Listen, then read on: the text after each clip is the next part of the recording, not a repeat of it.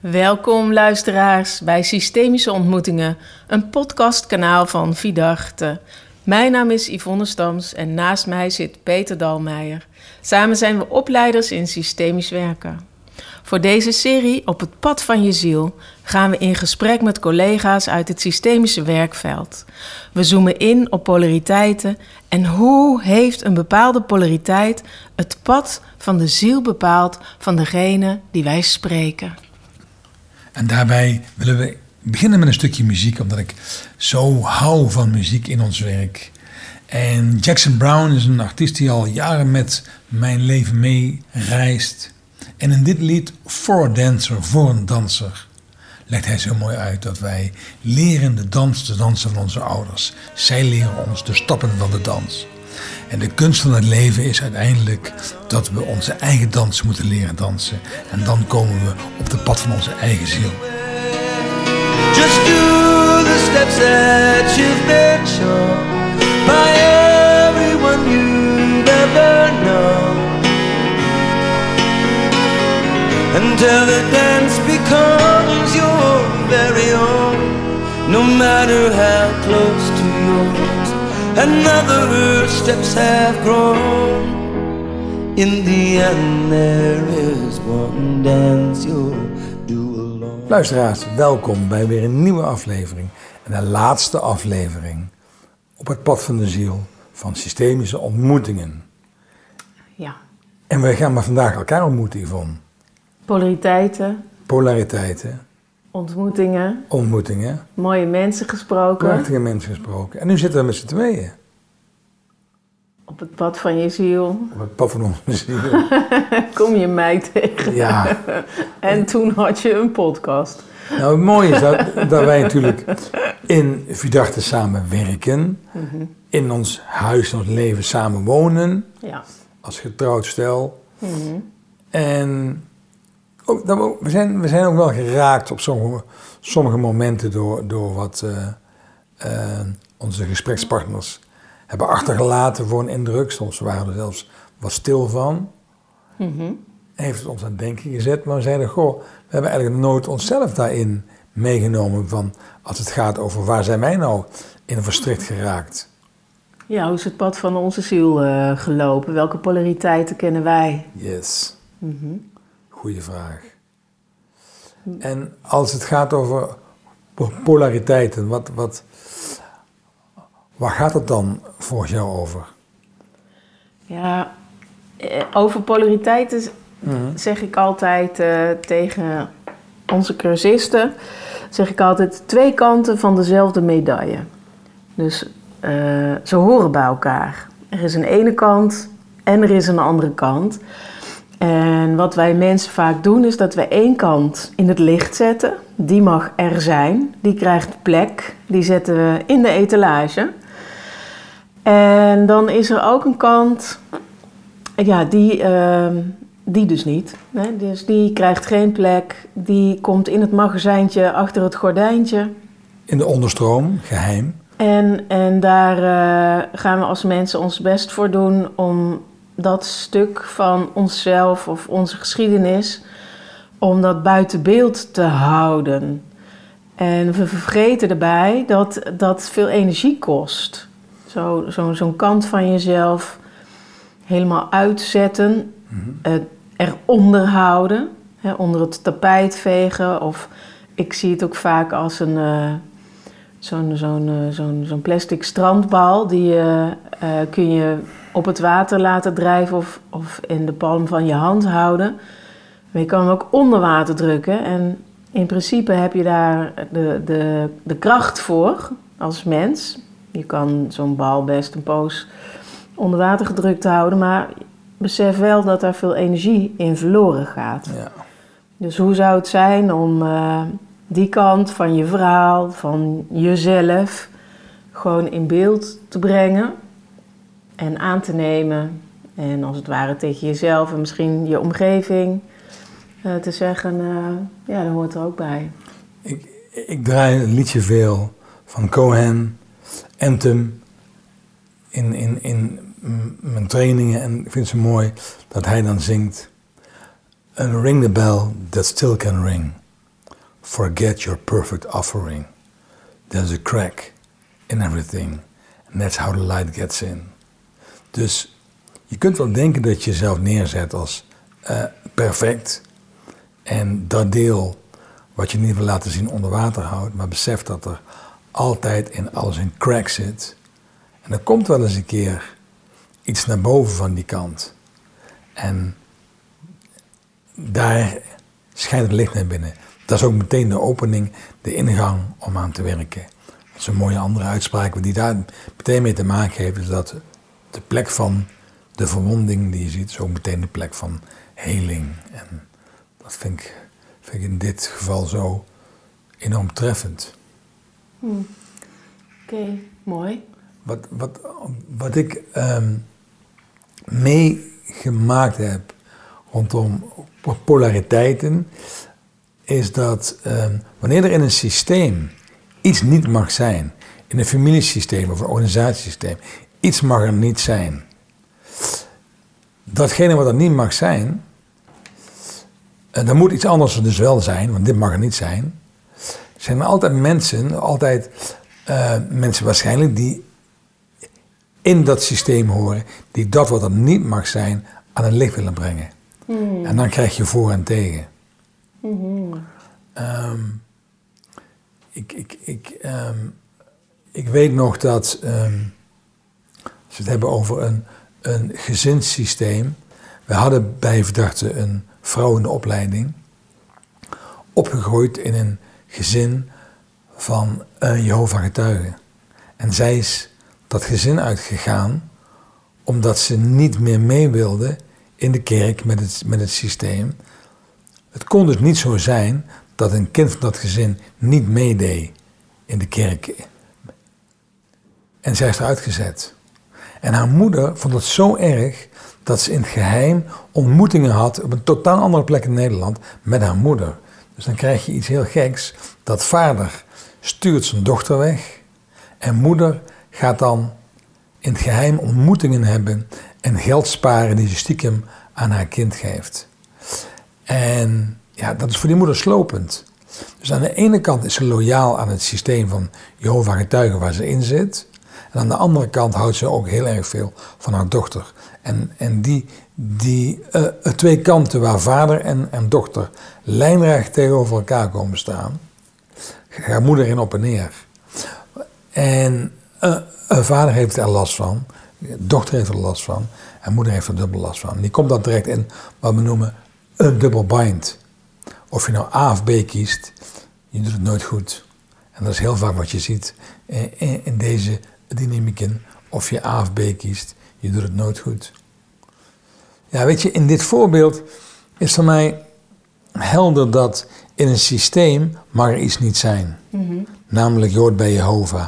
Dus dat is het, het geweten van het systeem. Het mhm. systemische geweten. Mhm. Als iemand een, een, een, een eigen individuele geweten heeft wat daar niet mee eens is, dan kan het, dan kan het dus enorm gaan conflicteren. Mhm. En het systeem heeft last van iemand die een andere kant kiest, want dat mag er niet zijn. En ja, dat, dat, dus waar ik heel erg mee bezig ben, is hoe iemand terechtkomt in een uh, polariteit die zich afspeelt in een systeem. Terwijl jij, wat ik zo mooi vind aan jouw werk, en jouw coaching, dat jij veel meer bezig bent met hoe uh, polariteit in iemand leeft. Ja, dat, dat is denk ik hoe ik, ehm, in de zin van, dat is hoe ik kijk en hoe ik werk en wat ik, uh, wat ik zelf begrijp van het veld van de opstelling, zal ik maar zeggen. Dus, ehm, dus zo, dat, dat het, het gegeven een, er is polariteit, dus iets krijgt wel plek, iets krijgt geen plek, is voor mij een houvast in de begeleiding van mijn coachie, in de begeleiding van de opstelling. Ja. Dus als je rondkijkt in het veld, of je stemt af op de persoon over wie het gaat, dan, uh, en in het voorgesprek bijvoorbeeld, dan kun je al, uh, dan, dan, kan ik altijd goed beluisteren of mhm. terugzien in de opstelling van ja, iets, iets krijgt kennelijk veel plek. Neem uh, denken. Weet je, oh, denken krijgt heel veel plek. Of soms is het stoer doen, krijgt heel veel plek. Of eh, ehm, wat, zie je, wat zie je nog meer veel terug? Dat zijn dat twee. twee nou, je kan daar zelf denk ik wel een heleboel dingen bij bedenken wat heel veel plek krijgt. Soms is het de gekte. Ehm, maar iets, iets krijgt heel veel plek, iets is op de voorgrond in het systeem. En dan iets anders is dan overduidelijk, uh, krijgt weinig. Dus bij denken wordt het dan uh, voelen. En bij uh, veel kracht en stoerheid inbrengen gaat het over kwetsbaarheid en zachtheid. Ja. Waar is dat, weet je wel? Ja, dat mag als niet zijn. Als er geen verbinding is, waar is de verbinding? Als er geen liefde is, hè, waar is de liefde? Ja, ja. Dus zo, zo kan ik er goed mee werken. Zo kan ik het goed uh, duiden. Ja, en wat ik zo mooi vind is, in onze gesprekken die we gehad hebben, als we dan kijken naar het eerste gesprek met uh, Margriet Wentink, dan Margriet ook zo mooi zegt, die uh, polariteit, die, die twee kanten, die dader-slachtoffer hebben ook altijd. Dus dynamiek. zij heeft het heel erg over slachtoffers en daders. Mhm. Dan zegt ze dus, die lijn van, de, van daderschap en slachtoffer loopt on, door ons heen. Dat klopt. En we hebben onze eigen uh, uh, het daderschap aan te kijken. Daderkant aan te kijken, ja. Dat vind ik zo mooi. Mark Mercedes komt er ook mee, hè? Um, vanuit zijn uh, verleden. En het was eigenlijk toen ik hem voor de eerste keer ontmoette, een aantal jaren geleden, dat hij dat er heel erg uitdroeg. Dus dat vond ik ook zo mooi aan hem en vandaar dat hij zo mooi paste ook in onze reeks. Als, als kind van een Duitse vader en Nederlandse moeder? Voordat we naar al die mensen gaan, is het niet wat interessanter om eerst even voor onszelf dan die duidingen te Ja. doen en dan eh, de anderen mee eh, Mooi. te nemen? Want Ja, mooi. is er nog iets wat jij wilt toevoegen aan hoe jij dan met polariteiten werkt? Want jij haalt ook vaak eh, Bart Brandsma haal je aan. Ja, ja ik, vind het, eh, ik vind hem een heel eh, helder inzicht geven. Eh, in een systeem heb je altijd ehm, eh, mensen die voorop lopen. En, en er zijn volgers. Pushers. Ja, en de grote kracht, zegt hij, is om het stille midden te, te versterken. Dus we zagen hetzelfde bij eh, in de lockdown. Mensen die zeggen, eh, blijf binnen, mondkapje, handen wassen, eh, vaccineren. En mensen die zeggen, belachelijk, klopt niet, de andere kant kiezen. En het mooie is dat wat hij zegt is, als er zo'n eh, energieveld ontstaat waarbij extreem voor en extreem eh, tegen elkaar ontmoet. Dat kan ook in een gezin zijn of in een bedrijf zijn. Versterk het midden. Het midden is vaak stil, waardoor je de uiterste daardoor wat meer gaat nuanceren en, en bij elkaar brengt. En dat is, is ook mooi natuurlijk ehm, in mijzelf. Als, als, als ik kijk, ja, misschien kan ik er zo meteen even over hebben. Hoe ik opgevoed ben, wat, wat ik altijd moest, maar wat ik ook, ook graag wil. Zo van, als ik dat moeten en dat willen wat meer naar elkaar toe zou brengen. Naar, naar het midden. Hoe zou het dan zijn? En dat vind ik heel erg, erg boeiend wat hij daarin zegt. Dat is ook ehm, Lia, een van onze collega's, Ja. die zegt ook altijd: eh, als er een, eh, eh, een ja-nee is, weet je wel, of een zal ik dit of zal ik dat, weet je, dat je maar twee opties hebt om uit te kiezen, creëer een derde. Ja. Creëer een derde optie zodat eh, de pingpongwedstrijd eh, ophoudt. Ja, En dat is wat je hier eh, eigenlijk Ja. ook beschrijft. Zo van als er een ene kant en een andere kant is, ja, creëer een, een, een, een, een derde. En de derde die krijgt hier eigenlijk een stem. Dat is de stilte die, die de stem. het midden, ja. En waar, waar, waar ik dan altijd van uitga is ons eigen lege midden. Ons eigen. Hè, dat, is, dat is een van de uitgangspunten van de houding van de, van de begeleider. Is je lege midden vastpakken. Of opzoeken. Of van daaruit werken. Eh, stille midden is volgens mij ook een heel eh, mooi woord. De plek voorbij het oordeel. Hè, van de uitspraak van Rumi. Er is een plek voorbij goed en kwaad en daar ontmoet ik je graag. Mhm. Is een variatie op de uitspraak.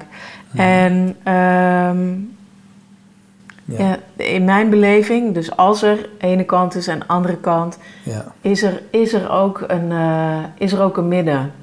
ja. En, en Vind vanuit, je het, eigen midden. vanuit het midden kun je ook eh, in eh, de ene en de andere kant, denk ik, insluiten. Dus dan Ik- hoef je niet in het oordeel terecht te komen. Heel bijzonder als je dit zegt. Ik heb me heel erg ook, ben heel erg opgevoed met... eh, eh, ik moest iets te doen hebben. Huiswerk maken. Heb je niets te doen? Ga iets doen. Mhm. Dus een deel van mij wil heel sterk ook eh, niets hoeven doen. Maar een ander deel is bezig met wat er allemaal nog gedaan moet worden. Taakgericht. Heel taakgericht. En ik merk dat ik ook mezelf vaak heel erg heb geforceerd om te moeten. Van het moet af, het moet klaar, ik heb het beloofd, ik ga het doen, het moet gebeuren.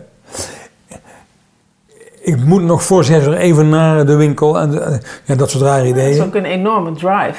Een enorm bedrijf. Daarmee heb je wel heel veel bereikt. Ik bedoel, als je die drive niet had gehad, had je nooit eh, een opleidingsinstituut kunnen, eh, from scratch kunnen opbouwen. Waarschijnlijk is dat zo. Dat, is, dat weet ik wel heel zeker. Als ik kijk hoe ik in elkaar zit, dan zou, dat zou met mijn energie en met hoe ik de dingen doe, Ja, daar zit gewoon te weinig van, dat ja. van, En van die kant. ja dat klopt, Yvonne.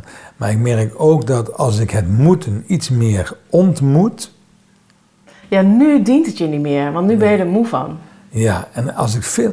Dus, dus ik ben nu aan het schrijven aan mijn nieuwe boek. Althans, nu is het nieuw, of een paar maanden is weer iets anders nieuw, maar aan een nieuw boek. Op het moment dat ik vind dat ik moet gaan schrijven, is de kwaliteit minder dan wanneer ik mezelf geroepen voel. Om, eh, ik mag ook luieren, ik mag ook rustig aandoen, ik mag het ook laten lopen, ik mag het ook onderbreken. Dus al, al als ik het verzacht, kom ik terecht in dat midden van mezelf. Ah, mooi. En dan is de kwaliteit hoger. Fijn. Ik denk dat dat een hele mooie is. Dus hoe ken je luisteraars die uiterste in jezelf? Van aan de ene kant dat je van alles moet, aan de andere kant dat je iets anders wil. Hoe zou het fijn zijn als je het midden veel meer, dus voorbij het ene en voorbij het ander, als eh, eh, een derde optie. Van, nou ja, ik ga. Een oordeelloze plek. Dat is ook zo'n mooie uitspraak van Wiebe die dan zei: Als je mag gaan, dan kun je ook blijven. Mhm. Prachtige uitspraak. Ja. En hoe is dat voor- jou dan?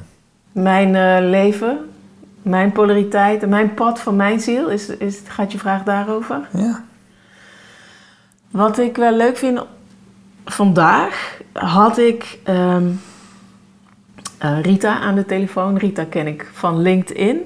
En zij is eh, thuis in het prenatale veld. Eerst vanuit de muziek en later vanuit eh, meer trauma-gerelateerd werken. En zij stelde mij vandaag, eh, ik bel daar gewoon een praatje. En eh wij zitten altijd meteen heel diep. En die, die vroeg dan, hoe, hoe was jij dan geboren, Yvonne? ja. En toen zei ik tegen haar, ja, mijn moeder moest mij ophouden. Want het was de tijd van voor de, zeker van voor de mobiele telefoon, maar wij hadden zelfs geen telefoon in huis. Zo oud ben ik al. En, eh oh, zo'n zwarte telefoon. wij later hadden we zo'n blauwe met zo'n draaischijf. Eh, maar in, in ons, toen ik acht was, verhuisden we naar een huis met een telefoon. Maar voor die tijd, lieve luisteraars, hadden we dus eh, een huis zonder telefoon. En in Dat was 19... de tijd dat in elke gang.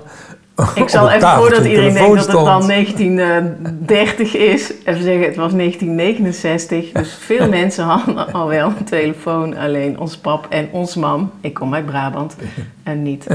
En eh, in ieder geval was het zo dat ons pap op zijn fietsje naar de dokter moest, eh, de dokter halen.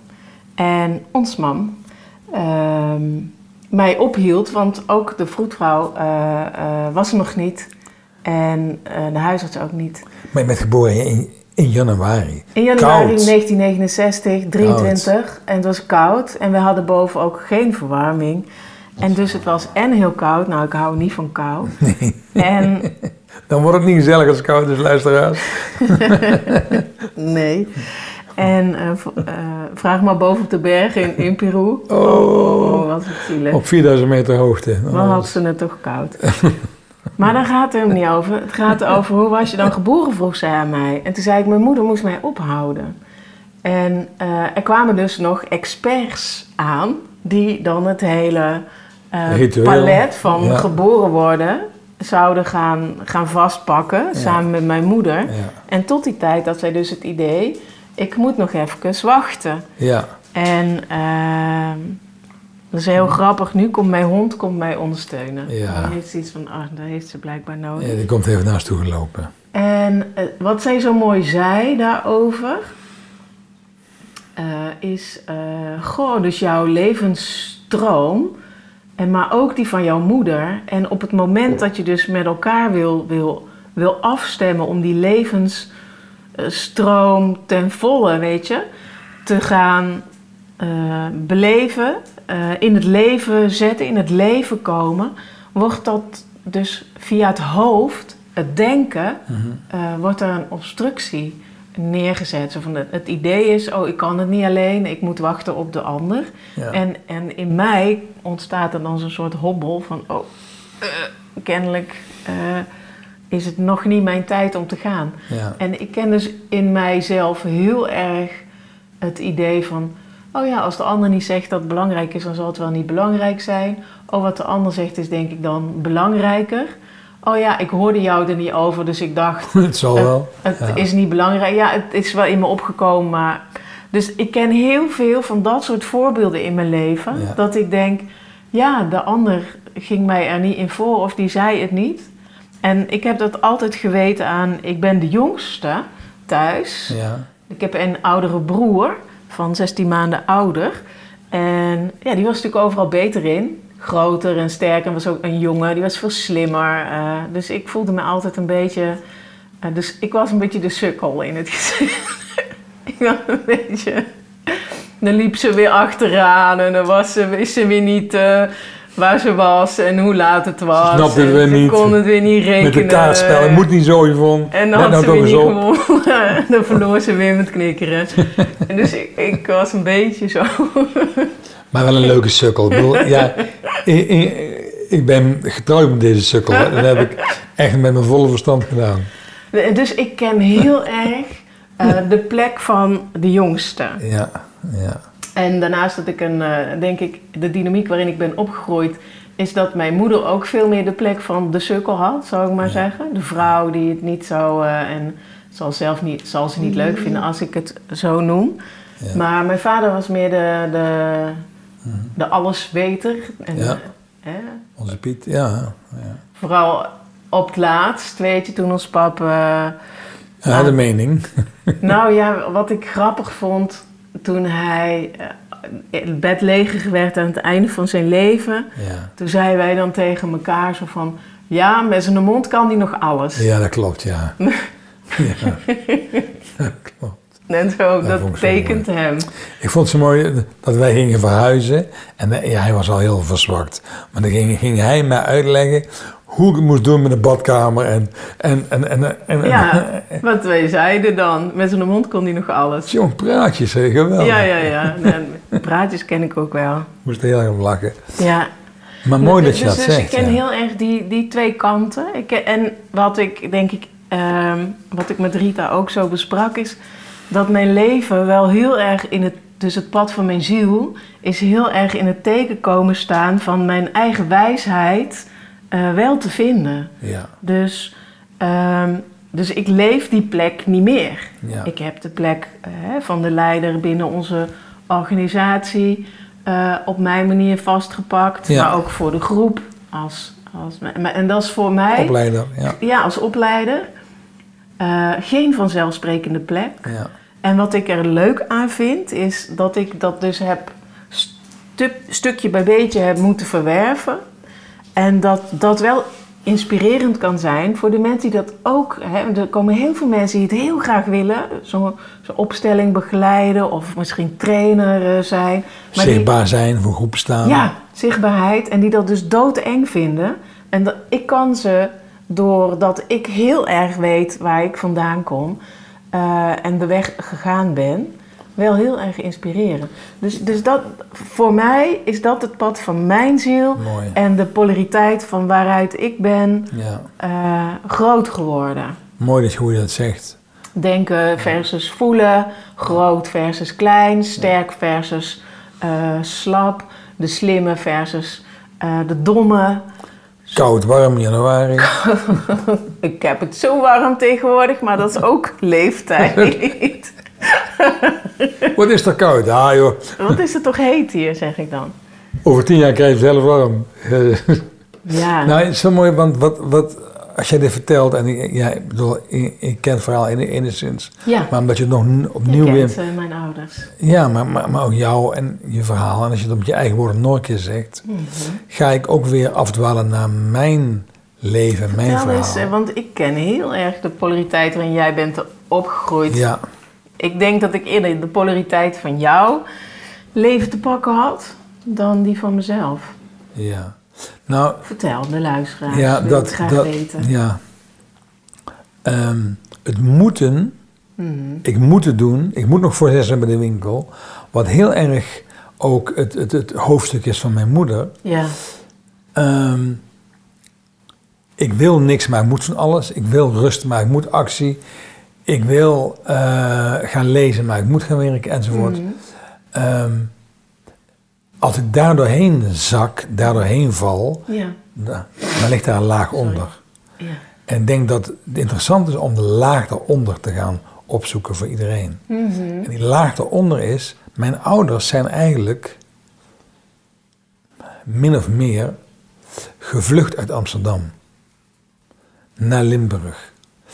Mijn moeder zit in een situatie waarbij haar vader, die in de oorlog zijn loods in Amsterdam, zijn winkel, een loods van zijn winkel aan de, de Duitsers geschonken had als depot, op een lijst stond en na de oorlog afgepakt is door de Nederlandse staat, zwaar verbitterd. Haar moeder overlijdt van mijn moeder, mijn oma, en hij heeft een andere vrouw. En die andere vrouw die gooit, terwijl als mijn moeder 16, 17 jaar is, die meiden het huis uit. Dus mijn moeder komt met haar, haar zussen op straat te staan en gaat met een van haar zussen eh, samenwonen. Hoort er niet meer bij. Is, is, is afgezonderd, is wegge, weggestuurd. Mijn vader is misbruikt door zijn stiefvader. En heeft ervoor gekozen om het leger in te gaan. Is gaan vluchten uit het huis in Amsterdam. Is in Amersfoort terechtgekomen. eh, op een, eh, een opslaapplaats van de landmacht. Is daar gaan werken als jongen. En heeft zich gemeld toen hij oud genoeg was voor de oorlog in Indonesië en later in Korea. Heeft dus heel wat jaren van zijn leven doorgebracht in oorlog. En eh, komt terug en ziet dat zijn stiefvader, die hem misbruikt heeft, daar nog steeds is. En er is voor hem geen plek meer het gezin. Zijn moeder durft geen, geen, eh, eh, geen lans voor hem te breken, dus hij vertrekt. En in die situatie dat mijn moeder en vader, mijn moeder die niet meer in het huis mocht, waar al, alle spullen uit haar jeugd nog opgeslagen stonden, mijn vader die eh, niet meer terug wilde en kon vanwege die stiefvader met de misbruik, hebben elkaar ont, ont- ontdekt, elkaar ontmoet en hebben, hebben elkaar vastgehouden. Er zit heel erg een, een, een overtuiging in van goed en kwaad, van voor en tegen. Er zijn goeie en er zijn kwaaien. En, en ga weg bij de slechte mensen. Ga weg. Dus mijn ouders zijn als het ware gegaan naar Limburg. Mijn vader is daar gaan werken. Dus je moet je voorstellen, ik heb een Haagse moeder en een Amsterdamse vader die in Amsterdam gewoond hebben. En die gaan dan mm, eind jaren 50 naar Limburg. Een totaal ander taalgebied natuurlijk dan het Haagse en het Amsterdams. Dat maakt je ook zo'n eh, Nederlander, vind ik. Dat spreken zij niet, mijn ouders. Die spreken geen Limburgs. En ik heb als kind heel sterk het gevoel... Zo, daar waar ik een gevoel heb van ik ben een, een Brabo, ben, jij, ben ik ben jij een Nederlander. veel meer een Nederlander. Ik ben echt rood-wit-blauw. Ja, Ik bedoel, jij kunt staan huilen als Guus Meeuwis zingt Brabant. Toen waren wel ook de koning en de koningin. ja, ja, eh, maar ja, ik, ik was erbij. Ja. Moet je wel de context schetsen, Ja. anders denken de luisteraars dat ik bij dat liedje voor de radio Nee, zit te nee, nee, snikken. nee, dat was het niet. Maar ik kan ontroerd raken als Sven Kramer of wie dan ook is. Als die goud haalt op de Olympische Spelen, dan klinkt ons volkslied. Ja. In de kleur rood, wit en blauw, dat ontroert mij. Hmm. Ik ben echt een Nederlander. En ik hoor er niet bij, is een oerthema. Ik heb als kind zoveel meegemaakt dat ik niet mee mocht op kamp, want mijn ouders zijn geen katholiek. Dus ik mocht niet mee, omdat eh, het schoolkamp werd gefinancierd door de eh, kaplaan. En die zei, die kennen niet, daar ga ik niet voor sponsoren. Ik mocht niet mee. Dus Dus je ik, kent heel erg erbij horen versus er niet bij horen. dus ik heb, Als gele- dynamiek. ja, dus ik heb geleerd, als ik maar hard werk... en als ik in een boom klim en die appel eruit pluk... die anderen niet durven plukken, dan hoor ik er wel bij. Nou, dat zou zelfs al gebeurd zijn als jouw ouders niet dat intense beladen verleden zouden hebben. Ja. Vanwege jouw niet eh, Limburgs sprekende ouders. Ja, En om, vanwege het geloof dus kennelijk. ja. Dus Maar- wat is nou de link met de, eh, het intense verleden van jouw ouders en hoe jij geworden bent? Het, eh, Bijvoorbeeld met dat vele moeten.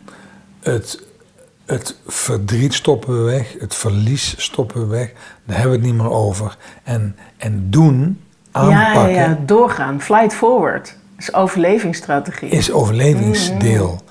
En, en dat doen Ja, waardoor je het niet hoeft te voelen. ja. Dus er zit een enorme vermijdingsstrategie onder. In maar bezig blijven. In maar bezig blijven.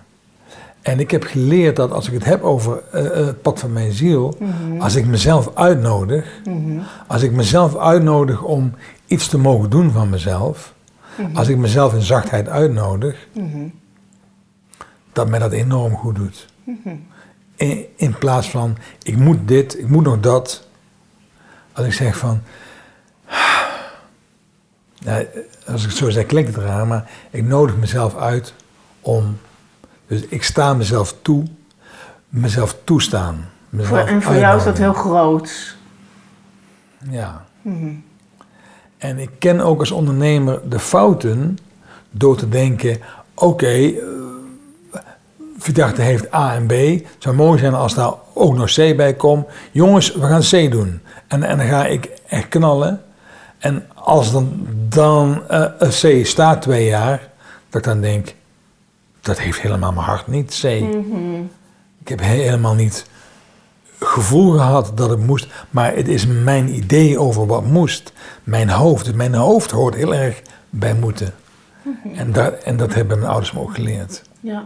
Dus als ik, als ik mezelf toesta om niet te hoeven, niet te moeten, maar ik nodig mezelf uit om iets te gaan doen. Ik wacht tot een intrinsiek signaal in mijn lichaam.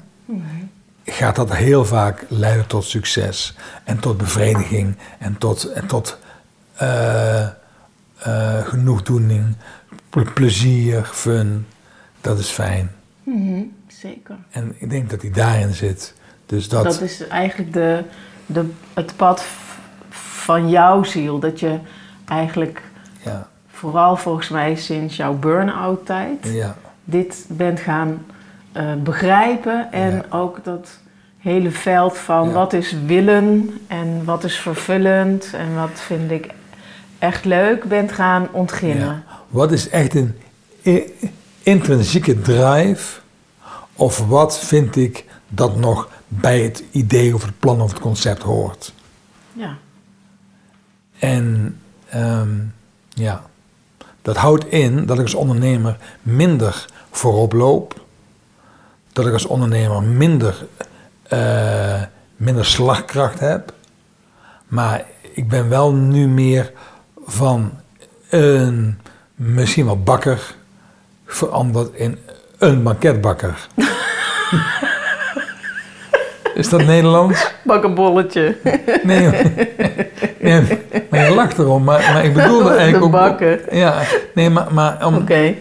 om niet om vier uur op te staan en heel veel broden te bakken, maar om veel meer de verfijning aan te brengen. Leuk. En, en, en, Daar waar je plezier in hebt. en dat merk ik dat ik dat ook doe in mijn leven. Krent uit de pap.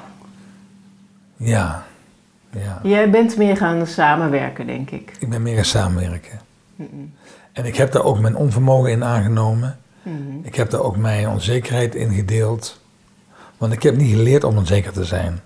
Ik heb geleerd om stevige schoen aan te trekken en om te blijven staan, ook als hard waait. Kracht versus kwetsbaarheid is Ja. voor jou ook een dynamiek die Ja, je goed kent. Heel goed kent, ja.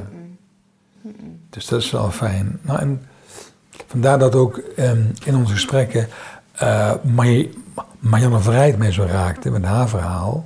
Wat was dat een mooi gesprek, hè? Ja, dat, dat zij zegt, ik ben een meisje van een Brabants gezin, Ja, Asten. Asten, en ik kom uit ons en uit wij. Maar ik was anders dan die anderen. Ja. En uiteindelijk is ze gegaan naar Kenia, waar ze verliefd geworden is op een Afrikaan. En voelde, ik hoor hier thuis. ja. Maar werd, werd echt ook verguisd. Van je gaat niet... Zelfs je, in de krant en zo. Precies, de, Er is een enorme mening de over, een, telegraafluisteraars afge... over, een, over een moeder afgefikt, die, ja. die, die haar kinderen dan voor haar eigen geluk zou achterlaten. Zoiets, Ze hè? doet alles voor die kinderen. En die zijn natuurlijk opgroeiend, maar ze reist op en neer. Ja, En zij zei ook dan van, ja, je brengt een offer. Dus haar offer is inderdaad eh, de weerstand die ze krijgt. En nu kan ze zo de expressie aan zichzelf geven. En dan denk ik van, ja, mijn overspannenheid die ik meegemaakt heb, is mijn offer geweest. Offer die je brengt. Wat ik heel erg geleerd heb van het gesprek met Marianne, Ja. is dat het, eh, het pad van je ziel, of de weg van je hart, dat dat eh, niet altijd eh, het praktische pad is, het makkelijke pad, eh, waar ik denk, als je het hebt over waarom groeien mensen en waarom zoeken ze naar eh, skills of handvatten is juist om een leuker, fijner, makkelijker. Volgens mij, dat, dat was tenminste mijn uitgangspunt altijd. Want dan wordt het leven misschien makkelijker of leuker. Ja, En eh, als je echt het pad van je ziel vastpakt, dan kom je misschien ook wel eens op een, eh, op een weg terecht waar het niet per se makkelijker is, maar wel Ja. ja dat wat wel mooi. echt klopt voor je. Ja. En dat, dat, dat boeide mij Ja. mateloos aan haar. Ook bij Shady was dat ook zo. Vertel. Nou ja, ehm, opgegroeid bij een moeder uit Suriname, Mhm. vader uit Pakistan die afwezig was, Mhm. opgegroeid bij, eh, als het ware twee moeders, man had twee vrouwen. Eh, heel erg als oudste jongen, als oudste kind, het gezin wilde dienen, het gezin wilde steunen. En uiteindelijk eh, nee is moeten gaan roepen, moeten gaan zeggen, om zijn eigen weg daarin te gaan. En heel moeilijk vindt om daar dan anderen in los te laten. En uiteindelijk via eh, de opleiding van Kittelin over beschermjassen, uit- uiteindelijk heel mooi intercultureel gaat werken Ja. en daarin eh, zijn eigen ik gaat neerzetten. Ja En- ik denk dat als je, En dat is niet altijd Eh, makkelijk. als je geboren wordt in een wijcultuur, Ja. is die, eh, eh, dat systeemgeweten Ja. nog eens een, een fractie sterker, of hoe zeg je dat? Ja. Volgens mij is het, is het moeilijker om je eigen pad te gaan als je enorm uit een, uit een wijsysteem komt. Het grijpt je, ja. Omdat je ook beseft dan, volgens mij, de mensen die daarin leven, dat heb ik ergens geleerd ja. uit het boek van, eh, hoe heet die Turkse vrouw ook alweer? Ehm, Ja. dat, dat, dat ook je ouders, eh, ja. Dan ook je ouders. dat, ook- dat, dat ook je ouders dan het eh, Mhm. moeten ontgelden. Dus als jij anders bent, Ja. Dan eh, krijgen je ouders dat op hun bordje Ja. via eh, de buurt en de familie. En, eh, ja. Die zoon van jou, ja, wat die doet. dat kan niet. Kun jij hem eens even tot de orde roepen? ja, Dat, ja. ja. En dat- is, Want dan is de orde weer hersteld. Ja, zo hoort het en zo hoort iedereen er dan bij.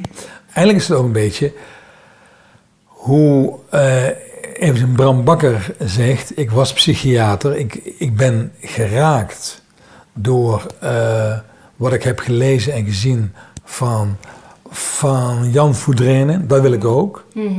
Gaat eh, dat pad op. En merkt in zijn, in zijn eh, eh, werk als psychiater.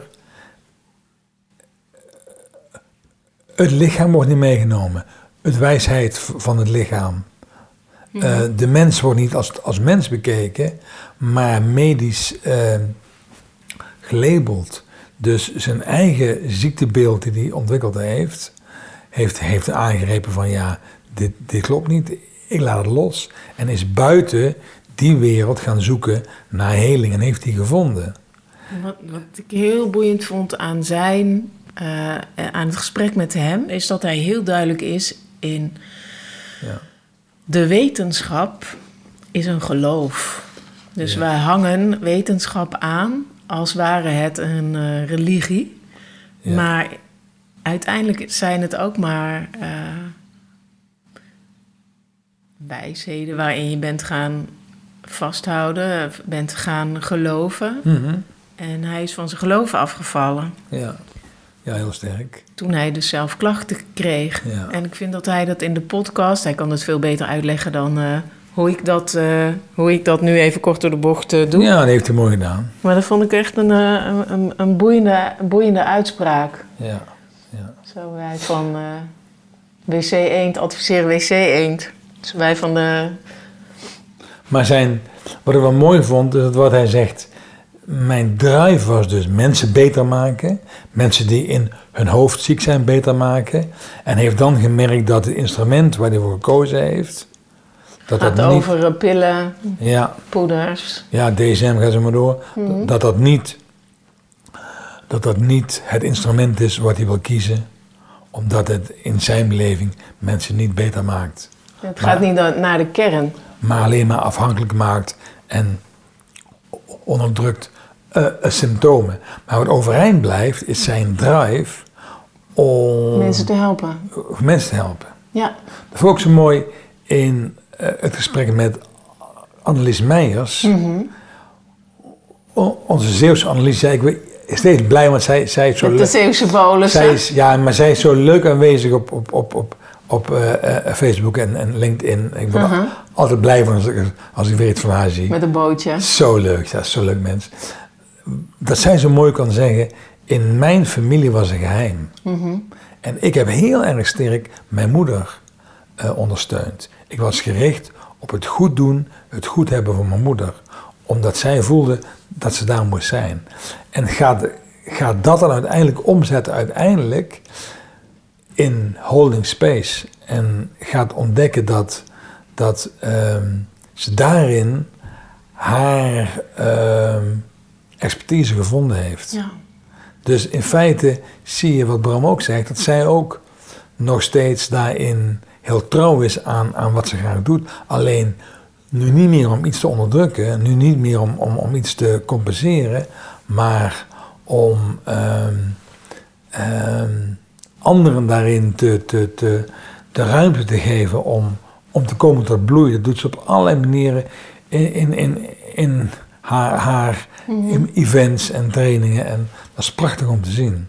Ja. Dus dat vind ik mooi dat mensen dan wel nog dezelfde eh, een roeping hebben, maar vanuit een an- ander beginsel. Ja. En dat, en, en dat levert een, een andere eh, kwaliteit op. Maar ik denk dat nieuw perspectief bieden is een kwaliteit van het systemische werkenveld, denk ik, van het systemisch werken. Volgens mij hebben we het allemaal een beetje gehad. Nee hoor, we hebben echt nog een heleboel mensen niet voorbij laten komen, zoals eh Margriet Wentink en Nathalie Toysuta. Ja, dat waren onze eerste twee eh, afleveringen. En Mark Mercedes is ook maar heel kort aangeraakt. Margriet heeft natuurlijk heel, heel mooi ons eh, geopend en, en ons uitgenodigd om, om na, de, de eh, eh, vier herdenking, waarbij we op zoek zijn gegaan naar een nieuwe herdenken. Ons uitgenodigd om in, in gesprek te gaan. Zeker, maar daarvoor hadden we eh, eerste, ons gesprek met haar over de dader- en slachtofferpolariteit. Ja. De dader-slachtofferdynamiek. En Die, die is complexer dan je zou denken, ja. Dat is zeker zo. Nou had ik, toen ik bij haar cursus deed, eh, was ik daar al eh, enorm van eh, onder de indruk. ja. Met name ehm, de, de, de complexiteit van, van die dynamiek, omdat elke dader Ja, bijna is, is eigenlijk ook ergens een slachtoffer. van, ja. Elk slachtoffer is ergens ook een dader, Ja. enzovoort. Ja. En ehm, Dus dat is dan heel, heel erg contextafhankelijk. Ja, dat moet dan wel. Ja, oké. Ja, je lacht, ja. ja, ik weet niet. Eh, misschien, Maar- misschien dat het contextafhankelijk is. ja. M- Maar dus we hebben allemaal een daderenergie in ons en een slachtofferenergie. Het is maar net waar de energie door welke situatie of context wordt aangezet. Dat is wat ik bedoel. En wat ik zo mooi vond, is dat zij in het gesprek zo heel eerlijk naar ehm, de daderkant in al zijn eenvoud kon kijken. Bijvoorbeeld dat zij zei over haar eigen laptop. Van ja, hier zit Ja. ik dan. Ja. Met mijn eh, laptop met al die grondstoffen en eh, hoe het gemaakt is en welke mensen daarbij betrokken zijn enzovoort enzovoort. En toch heb ik deze, heb ik gekozen voor deze laptop. En pas bij de volgende, als ik er weer eentje ga kopen, dan ga ik veel meer kijken naar is dit ook wel ja. eh, vriendelijk geproduceerd. Hij zei, deze is gemaakt in een land waar mensen heel weinig geld krijgen voor dat wat ze doen. Ja. doen. Dus, dus door dit te, te kopen, eh, ehm, doe ik mee aan onderdrukking en aan ongelijkheid in de wereld. En dat is natuurlijk ook zo. Tja. Ja, en zo hebben we ook, eh, zijn we met haar, ehm, ja, hebben een soort poging gedaan om te kijken naar, als witte mens, Ja. weet je wel, in, eh, white, naar ons white privilege te kijken. Ja. Ja, waar je natuurlijk, als je eraan begint, dan zit je al gelijk in een heel moeilijk, vind ik, Ja. veld. In, de zin van, is een eh, soort Hoge ranking. Soort Ja. mijnenveld ook waar je natuurlijk gauw eh, ergens op gaat staan waar je... Ja. Maar ook dat raakt weer ons volgende gesprek met eh, Nathalie, die natuurlijk half Moluks is, half Nederlands.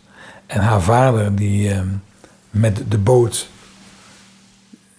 naar ons land gekomen is vanuit de uh, Molukken, vanuit de belofte: je komt hier en we zorgen dat er vrede komt in Indonesië. En, en dan kun je terug. Ik heb dat echt van haar geleerd. Ja. Dus zij deed eh, voor, het, voor het eerst Ereveld vol leven. En daarna ook eh, een, een, een academie-moment had, ze, had ze toen. eh, zo op. En, en daarin vertelde ze daarover. Over die oorlog Ja. en, de, en de allerlei kanten die eraan zitten. En dat wist ik eigenlijk helemaal niet. Dat, ik geloof niet dat ik dat mee heb gekregen bij eh, geschiedenis. Nee. En ik kende ook vroeger nooit eh, iemand die daar met mij over had. Eh, dus in mijn familie had niemand die oorlog volgens mij eh, op zijn netvlies. Ja. Of in zijn ervaring. Dus ik heb er eigenlijk nooit veel over gehoord. En ze was de eerste die mij duidelijk maakte hoe complex Ja. dat was. En later hoorde ik nog een ander podcastgesprek met een mevrouw, die heet geloof ik Bolong. Eh, en die vertelt dan hoe Nederland, dat is wel interessant als je, als je moeilijks bent, hoe Nederland al, al, al jaren, dus in de, in, de, in de Gouden Eeuwtijd, ook bezig was met daar indoctrineren, mensen plaatsen en eh, Nederlanders daar kinderen laten krijgen, zodat die later trouw zouden zijn aan de Nederlandse staat, enzovoort. Dus dat zit Ja. heel diep geworteld. Het heeft zij ons heel, heel helder gemaakt ook. En zo mooi dat zij dan nog steeds op allerlei manieren zich mateloos, oneindig inzet voor vrede. Of dat nou te maken heeft met wat we doen op 4 mei, of alle andere initiatieven die ze doet. Vanuit War Child was heel veel uh, mooie dingen voor doet. Alles is, is gezet en ingesteld om meer vrede te, te, te krijgen. Ja, Nooit meer oorlog. Wat ik zelf heel erg leuk vind aan Nathalie, ze heeft altijd weer een, eh, een plan. We mogen vaak uh, meedenken. Deze week nog. Af en toe mogen we ook meedoen, doen we graag. En ze heeft een enorme drive om dingen neer te zetten en om, om te leven. Ja. Om het goede te leven. Yvonne, ons laatste gesprek was met Hilbrand Westra. En uh, Mark Mercedes hebben we, hebben we nog niet uh, te pakken. Mark Mercedes en dan nog een Hilbrand. Ja, Mark, natuurlijk, uh, die we goed kennen. Um, een jongen die erachter komt dat zijn opa SS'er is. Mm -hmm. Wat hem heel erg ijskoud maakt. Moeilijk vindt. Mm -mm. Zijn vader is Duits en werd gezien als een halve Nederlander. En komt in Nederland, heeft een Duits accent. Omdat zijn moeder Nederland is en gaat weer hier wonen. Dus waar hoor je dan bij? Ja, en wat ik me van hem heel erg goed kan herinneren is dat hij uh, heel lang zijn Nederlandse kant heel makkelijk kon aannemen, omdat hij zich daarin onschuldig voelde. Ja. En dat heeft hem heel lang heel goed gedaan. En uh, daarna uh, uh, heeft hij ook geleerd om zijn Duitse kant, ja. meer de daderkant, als je ja. in, voor zijn beleving, ook aan de kant van de familie vanwege die SS-opa. Ja, door de schaamte heen. Aan te nemen. En dat maakt hem zo'n uitstekende figuur op zo'n veld als in IJsselstein. Om daarbij te zijn, omdat hij zo goed die twee polariteiten zo kent. Ook zo mooi dat, dat omdat hij er was en ook de Nederlandse jongeren in het Nederlands toesprak, Duitse jongeren in het Duits, dat, dat ook die, die Duitse jongeren, omdat we waren met die, die twee groepen op, op, op zoek naar het nieuwe herdenken, omdat hij natuurlijk ook Duits is, ze zich veel meer ook gezien voelden. Mm En niet zo dat wij hun aankeken als de nazaten van de naties. Maar veel meer uh, hoe gaan wij in Europa anders om met herdenken dan op 4 mei uh, om 8 uur s'avonds uh, twee minuten. Ja, dat was gewoon een hele indrukwekkende dag. Prachtig. Ik vond het ook een heel indrukwekkend gesprek met Hilbrand. Dat was een laatste gesprek. Ja. Dus die is onlangs online gegaan. Mooi wat hij zegt over adoptie. Ja het meeste wat mij bijgebleven, wat, wat ik leuk aan hem vind, is hij is een totaal ander mens dan jij, dan ik, mhm. in, in, in hetzelfde veld. Maar ik vind hem heel erg leuk. Mhm. Dus hij heeft, hij heeft heel veel humor, maar dat, dat, dat is iets wat, wat, wat even aan moet. Ja, weet je wat ik heel mooi vind in al zijn wijsheid, en die is groot. Heel veel wijsheid en heel veel geleerd, heel veel bestudeerd. Dat adoptie, hij is natuurlijk geadopteerd. Mm dat hij zegt, er bestaan geen biologische ouders. Het zijn je ouders. Ja. Dat, dat raakte mij op een of andere manier. Er zijn adoptieouders, die nemen de, de opvoeding over, op zich. Maar er zijn ouders. Ja. En hij is ook echt pleitbezorgd, ook geweest binnen de overheid, om om, om dat zo te doen. Om te zeggen van nee, het zijn geen biologische ouders, zijn ouders. En dat ja. vind ik mooi hoe hij, hoe hij daar sterk voor daar zo opkomt voor dat stuk. Ja. Dat vind ik echt uh, bewonderenswaardig. Nou, en, en er mag nog, uh, daar wordt langzaam meer en meer over bekend volgens mij. En, ja. Uh, ja, hij blijft zich daar ook sterk voor maken. Hij is daar ook om bekend. En fijn dat hij in onze podcast daar in ieder geval ook een paar woorden aan gewijd heeft. Want we zijn er eigenlijk niet heel lang op doorgegaan. En dan zei ook iets moois over dat hele verhaal van Zuid-Afrika. De Waarheids- en Verzoeningscommissie vond ik zelf interessant. Het woord vergeving ehm, en de balans herstellen, daar had hij het over. Ja. En wat mij raakte was, ja, volgens mij is er niet zoiets als, oké, nu is de balans hersteld, maar meer zo het principe van, je brengt een offer. Ja. En, Ja, als je de schade aangericht hebt in een ander land, bijvoorbeeld, ga een offer brengen. Ja, ik had het heel klein eh, gemaakt. In, in, eh, dat past dan weer bij mij. Bij mij. Ja. Zo van, eh, je hebt ruzie met iemand anders. En wat is het offer wat je kan, kan brengen om de balans te herstellen? En het is bijvoorbeeld om niet je genoegdoening te claimen of te vragen. Ja. Dat was een beetje Ja. hoe ik erover gefilosofeerd heb. Luisteraars, hebben je willen meenemen in deze aflevering langs de gesprekken die we gehad hebben over hoe kom je op het pad van jouw ziel. We hebben ons eigen verhaal ook ingeraakt, aangeraakt. En nou, ik vind het vooral mooi dat je nog eens gaat nadenken over waar kan ik soms in verstrikt raken, in voor, in tegen, in moeten, in willen, wel, niet, wat er wel moet zijn en wat er niet kan zijn. En hoe ga je daardoor, daarachter bij jouw eigen, ehm, eigen wijsheid komen, je eigen hart, je eigen verlangen, je eigen ziel en dat volgen. Want dat is wat al deze mensen ons hebben meegegeven, dat uiteindelijk achter al die, al die ehm, bewegingen het pad ligt van de ziel. En daar willen we mee sluiten, Yvonne. We sluiten de reeks af. We sluiten de reeks af. En we gaan een volgende reeks beginnen waar Ja. ik heel veel zin in heb. Ja, Want die gaat over voelen. over voelen. Denken over voelen. Denken filosoferen over voelen. Over intuïtie, over gevoel. We hebben hele mooie mensen uitgenodigd. Maar zover is het nog niet. Dus we gaan nu eerst afsluiten. Luisteraars, dankjewel dat je er was. Dankjewel voor het En- luisteren. In de Steemsontmoetingen tot de volgende serie, de volgende reeks. Het gaat je goed.